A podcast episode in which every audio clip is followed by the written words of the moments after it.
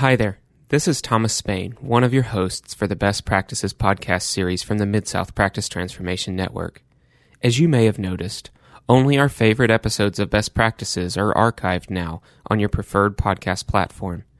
But don't worry, if you want all the best practices for quality improvement and practice transformation that we have to offer, all 22 episodes of this podcast series are now available on the Mid South PTN YouTube channel. That's the Mid South PTN YouTube channel, and the link is available in the podcast show notes. Thanks, and enjoy this episode.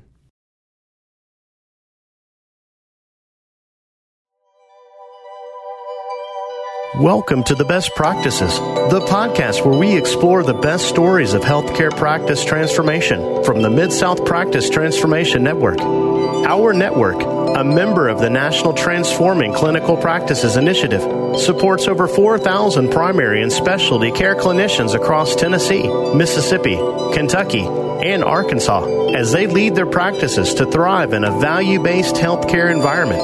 And now, your hosts. Dr. Thomas Spain, and Kirkland Ahern Jones. Good afternoon, and welcome to another episode of Best Practices. I am Kirkland Ahern Jones, the Director of Operations for the Mid South PTN Practice Transformation Network, and I am here with my co host. I'm Dr. Thomas Spain. I'm a primary care physician, the Director of Practice Transformation at the Mid South Practice Transformation Network. So, Thomas, um, this is a really unique opportunity, what we're doing here as part of this um, episode. And for the next episode, is we had an opportunity to interview Lane Stiles, and he's the director of patient education here at um, at Vanderbilt University Medical Center. And it was wonderful to sit down with him.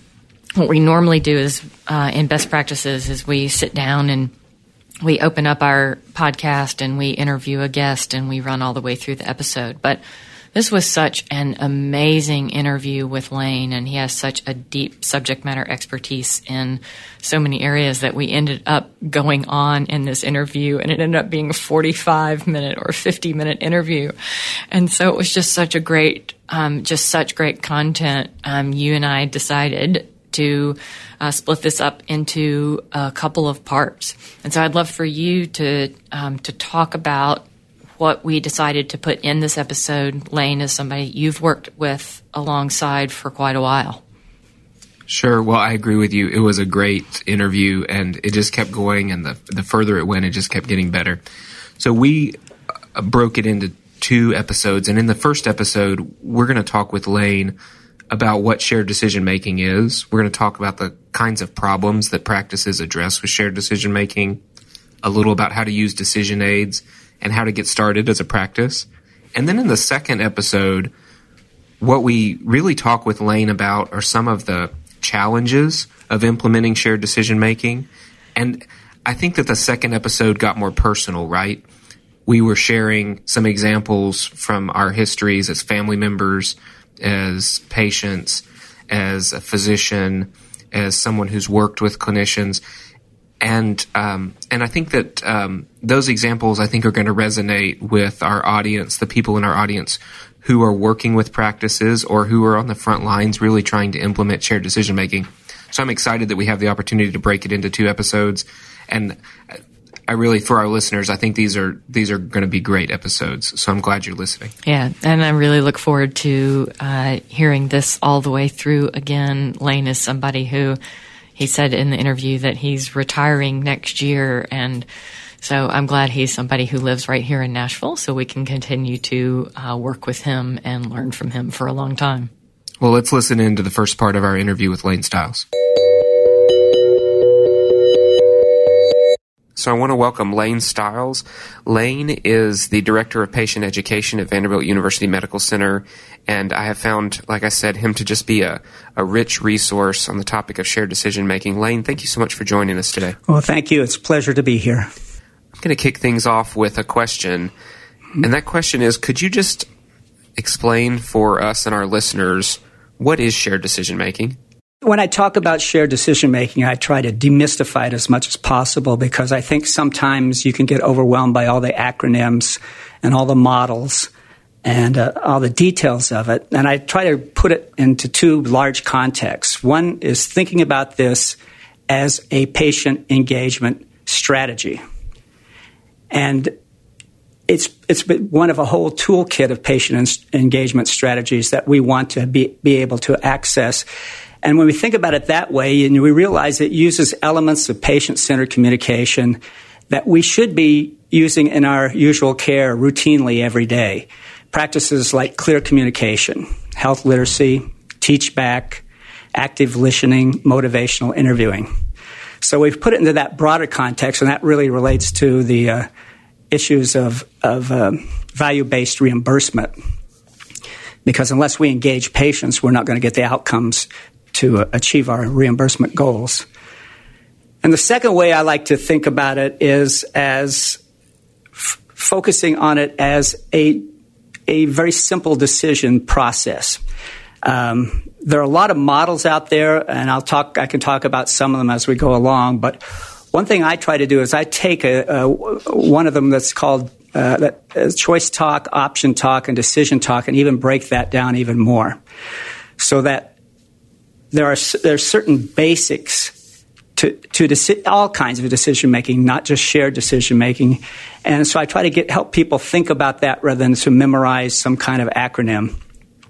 For example, the first thing that you have to do is you have to have a choice. You have to have one or more options to choose from. Now, you can't, a patient can't make that choice unless they're told they have a choice. So the provider has to be aware of that choice as well and to present it to the patient. And then for that patient to consider the choice, they have to be invited. They have to be given permission to participate actively, and they have to be given a reason to participate actively because culturally we often put patients in a very reactive role and uh, we don't invite them to actively participate, and that's absolutely crucial for engagement. So that's the first phase of decision making having a choice, knowing you have a choice, and uh, being asked to invite, uh, uh to participate in making that choice. Uh, then there's a, a, a second step where you have to give the you have to have the information to make a choice, and that's where we give patients all kinds of information, uh, risk benefits, probabilities to help them understand what a decision might be, uh, how it might work out for them. And then finally, you have to make the choice. This is pretty simple stuff. Uh, this is where we get into something special, though, because it's this where the shared and shared decision making comes out. This is a collaborative conversation between the patient and a provider, balancing the wants and preferences of that patient with the expertise of the provider. This should be an equipoise. It should be perfectly balanced. So at this point, and this is the most difficult nuanced piece of this, the patient, the provider needs to elicit the patient's needs, wants, and preferences about that, what the information they've been given and the choices that they have. And then that provider needs to carefully facilitate this decision, helping the patient choose what they believe is the right decision for them. There's a lot of elements that we could delve into uh, that that uh, uh, would help illuminate that, but that's that's kind of the general approach I take, trying to make people understand that it's not as complicated as it seems. It's just a basic approach to engaging patients. That was really helpful, Lane. Thank you for breaking it out that way. I, I agree. I think the the choice option decision framework, which is something I was introduced to by you, is a really simple way to remember uh, these elements and begin to break down um, and, as you said, demystify shared decision making.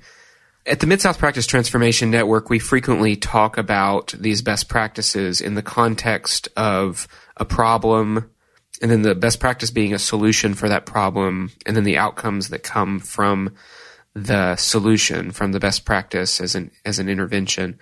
And so as we think about shared decision making, could you talk with us a little bit about the problem? What what are the problems in practice that shared decision making really helps address? I think they're, you know, broadly they're related to patient engagement in general. Um, we know that when patients are involved and they own a decision, they're much more likely to follow a care plan. They're much more likely to take their meds as prescribed. They're much more likely to be satisfied with their care, and they're much more likely to accept outcomes, even adverse ones. Um, a lot of times we approach shared decision making through preference sensitive decisions. Historically, that's how this uh, work started. And a preference sensitive decision is when uh, it's a medical decision for which the clinical evidence does not clearly support one treatment option over another. So choosing the appropriate course of treatment is based on the patient's preferences, based on their understanding of their risks, benefits, and likely outcomes, and their uh, what what is important to them in their lives. But I, you know, and it's good, there's good reasons to focus on those. It, it, narrows down the number of decisions. Say if you're going to build this into uh, your EMR in your uh, practice, or you were looking for uh, patient decision aids, which we could talk about a little bit more what those are. But they help they, they help the patient uh, come to a decision, provide information, and and and elicit their preferences. But I would, I would, you know, in terms of lo- these larger issues, in terms of patient engagement, I would make an argument for looking at shared decision making in a much more general way, going beyond just preference sensitive decisions. Uh, right now, about 20 to 30 prescriptions that we write for our patients are never filled. About half the medications for chronic diseases are not taken as prescribed. Uh, those who take their meds only take about half the prescribed doses. 40% of heart patients, heart attack patients don't take their blood pressure meds. There's all kinds of statistics like this. And that's just focusing on medication adherence. And I would argue that one of those reasons is that the patient didn't own the decision. It, they didn't, they weren't in, asked to uh, be involved in making the decision about the medication that was uh, uh, surpri- uh, prescribed for them. Um, if we look at if we could get the patient to buy into that decision to take a medication, even if when they're asymptomatic. And this is a special problem if you have a new diagnosis of diabetes or hypertension where you're non asymptomatic. We really have really poor medication adherence. If we could get them to buy into that decision up front using shared decision making techniques, we would solve a lot of the problems downstream. And we'd see a lot better results across the whole uh, uh, our whole continuum of care. So that's that's some large ways that we can think about the importance of shared decision making in terms of solving problems. I think that was helpful, Lane. You mentioned decision aids. And mm-hmm. so, at risk of jumping forward a bit, I think that takes us into the, the really the option talk. I think part of your framework. But can you talk a little about decision aids, what they are, how they're used, and how you've seen them really used effectively? Sure. Uh, decision aids are tools to help people participate in decision making about healthcare options. It's that simple. They typically provide uh, information about the options that you have, and they ideally they help you clarify uh, your the risk, benefits, and, and, potential harms and outcomes uh, related to those choices. Um, one of the ones I like a lot is by Mayo, and it's one that they developed for statins. Uh, one, of, one of the reasons I like it a lot is because they are able, using some um, uh, uh, databases that have been uh, around cardiac uh, uh, health that have been collected over the years to really personalize risk. That's one of the challenges we have sometimes when we're trying to make risk uh, uh, understandable for patients. We give them this kind of global risk, no matter what their age, gender, you know, what comorbidities they have, what uh, you know, what their health status is. And this one, and uh, unfortunately, we can't do this a lot, but we can with this uh, Mayo. It's on. It's on whether or not statins would be good for you to start taking statins. And what I like about it is how it communicates risk. It first takes your health profile based on like the Framingham or some other index like that, and it makes a visual picture of it. And it's just a 10 by 10 array. So it's got 100. It's a picture of a percentage, in other words. You've got 100 little figures there. And it will say this many people, based on your particular profile, will have a heart attack in the next 10 years if they don't take a statin. You can see it. It's just really obvious. And then you if if then they uh, uh, on the other side they, they can say here's what it would look like if you did person with your profile it's not necessarily you but a person with your profile were to start taking statins maybe uh, half of those people would not have a heart attack, and half still would. So you can see it really clearly what the benefit is. You don't have to understand a percentage. We, one of the problems we have in this country, uh, you know, we have we talk about health literacy. One of the components of health literacy is numeracy. As low as, as as our general literacy is in this country, our numeracy is even lower. So that's that's a problem that we have and risk and percentages and probabilities are one of those areas that are particularly hard for people. But this is a very concrete visual way to see it.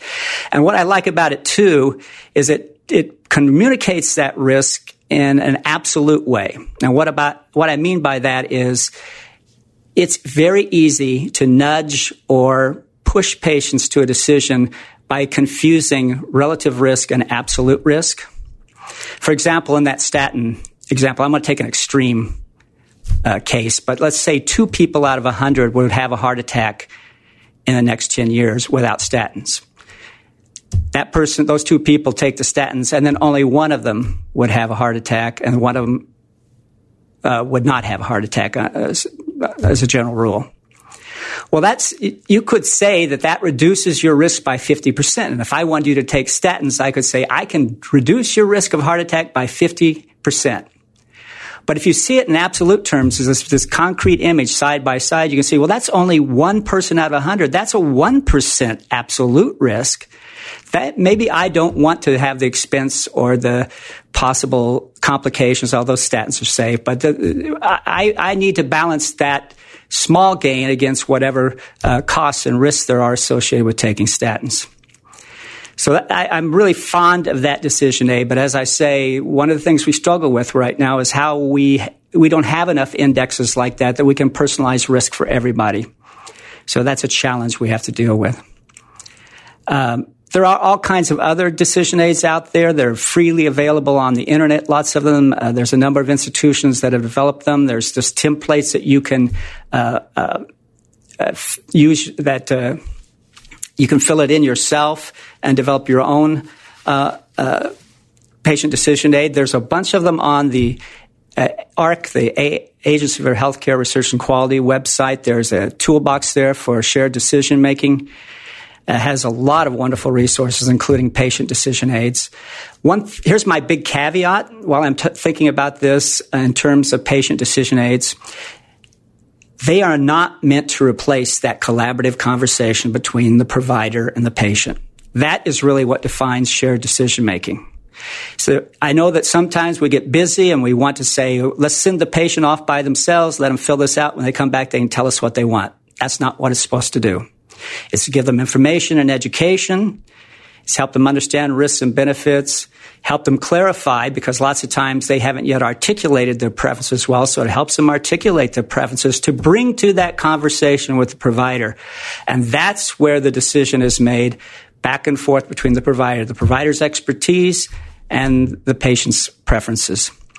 So it, it, what we can do is, if it's possible, depending on the workflow we're working in, it's not always possible to do this because uh, people come in for a consult and that and a decision is made at that time or a diagnosis is made at that time. So there's not always a chance to send something home with a patient to consider over time. Ideally, that's what we would like them to do: have time to consider uh, sometimes we book a surgery or a procedure in, in, in, that initial consult. So we'd have to work through the patient decision aid in that consult. And there are some aids that are meant just to be handled in that consult and not to be sent home independently with the patient. But big, that's, there's not a magic bullet for shared decision making in this regard. You cannot give something to the patient, let them fill it out on their own and come back and magically they're going to make a decision. You have to have that conversation and, and you have to make sure that you've elicited the patient's preferences and understand that and the patient understands it and, and the patient is sure that the decision they're made is the right one for them. Lane, this is Kirkland. Let me ask a, um, a question. This is so helpful. Um, and actually, while you were talking, I pulled up uh, shareddecisions.mayoclinic.org. And actually, Mayo mm-hmm. is one of our um, our PTN partners in the okay. TCPI, um, the TCPI space. And there's so many decision aids that they have listed. And um, so it, our audience for best practices is not only within our PTN, um, but also thinking of leaving a legacy beyond um, beyond TCPI. We want this podcast to um, to transmit to other practices that have not yet done this. Right. Mm-hmm. So, um, is there a best practice for beginning this? So would it be AHRQ? Would it be Mayo Clinic? Would it be contacting um, Lane Stiles and figuring out how to how to go about this and and set this up? Um, because because it seems to me that this is this takes a robust um, you know takes a robust set of mm-hmm. experience in medical education, clinician experience, um, education in the in the disease that you're treating. You know, how does um, how does the practice set up a set of standards for the patient that's going to be coming in? Probably one option or one strategy would be to focus on maybe a specific type of decision. Decision, say, if you're in an orthopedic practice. Um, having a joint replacement versus medical options, pain management, physical therapy, where you you know where it was it was a smaller test, and you could uh, uh, you could structure that in, in, various ways, locate some decision aids. Another way to think about it would be is what you know, what I started out saying is that this is a patient engagement strategy that's linked to other patient engagement strategies. So the staff, all staff should be trained in how to do teach back, for example. And that's something, you know, rationally you may understand it, but it takes practice to do it well. And so there ought to be, you know, if you develop that technique for good teach back and routinize it in clinical encounters whenever there's an exchange of significant information, uh, and make it routine so it's not just shared decision making. You're using it with informed consent. You're using it with everything that you do when you talk to patients and share information with them. Active listening, learning how to do that, being fully present uh, for that uh, patient, um, motivational interviewing. I go it, it, when we think about engaging patients. Um, to to achieve our, our outcomes in a value based reimbursement world, we really need to get good at joint goal setting with patients, and a lot of that depends on being able to let help patients set goals for themselves, and that's you know that motivational interviewing is really important for that. Uh, if we just tell a patient to lose weight or quit smoking, we know it's never going to happen. But if we talk, start talking with, with a patient about what is important to them and really listening intently, reflecting back what they tell us, and we can arrive at a goal that they define that's very concrete it might be a very small goal to begin with. Say if we're looking for something to lose weight and they, they're going to commit to uh, walking uh, around the block three times a day, every day for the next few weeks. They commit to it. It's their idea, it's their decision, they're committed. If they achieve that goal, which they should be achievable, they start developing self efficacy. We can build on those goals. We can add to them over time. Those kinds of skills we need to build in anyway. So, um, if we don't think of shared decision making as being this little silo or this or just the next great idea or a separate project, but we think about it as incorporating all the tools that we should be using with patient centered communication and patient engagement, then those things transfer from every kind of conversation we have to another one and everything that we do with patients routinely every day. So that's one way to think about it. It doesn't really have to be a huge endeavor to start out with or, or, or, or require a lot of skills. These are skills that we should be developing anyway, and they'll apply to a lot of the things we want to do. Thomas, that was such an extraordinary interview with Lane Stiles, and I am actually grateful that the interview went so long and we had the opportunity to split it into two episodes. There were so many wonderful pieces of that and nuggets of information. What's your favorite part? You know, when Lane mentioned that shared decision making is simple on one level, that rationally you may understand it, but that it really takes practice to learn to do it well. I thought that was one of the most important things that he said. And I think it just shows why it's been so important that this is something that we really wanted to put emphasis behind in our work with our practices in the Practice Transformation Network because we can teach a practice really quickly what shared decision making is, but it's something that they really have to practice as a team and as clinicians to really press it into their practice with patients and begin to get the benefit of it. That is a great example. I remember the first time I saw a shared decision making infographic, and on one side it has informed consent, and on the other side it has a picture of um, mutual um, consent and and it's logical, but it takes practice because we're in the habit of just receiving information as a patient and just being told what to do and check yes or no. And, and it does take practice. So that's a great example. It really does. I'm looking forward to next week for the second part of this episode because we really sort of dig into some of that, right? In our conversation with Lane and share some personal examples. And I, I, I look forward to sharing that with our listeners next week. Well, everybody, be sure to look in the show notes down below where we have uh, we have many links to shared decision making resources and um, and of course to Lane Stiles. Thank you for joining us on another episode of Best Practices.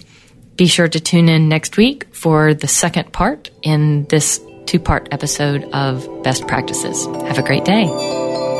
You have been listening to Best Practices, a podcast showcasing the best of the Mid South Practice Transformation Network's primary and specialty care practices that have undergone substantial quality improvement transformation, and the subject matter experts that have enabled this work as part of the CMS initiative TCPI. For more information, we invite you to visit midsouthptn.com. Subscribe to Best Practices and hear all of our transformation stories. This work was funded by the U.S. Department of Health and Human Services, Centers for Medicare and Medicaid Services Transforming Clinical Practice Initiative, under grant number 1CMS 331549 03 00. The contents provided are solely the responsibility of the authors and do not necessarily represent the official views of HHS or any of its agencies. The views and opinions expressed here are not necessarily those of Vanderbilt University Medical Center or its affiliates, and they may not be used for advertising or product endorsement purposes.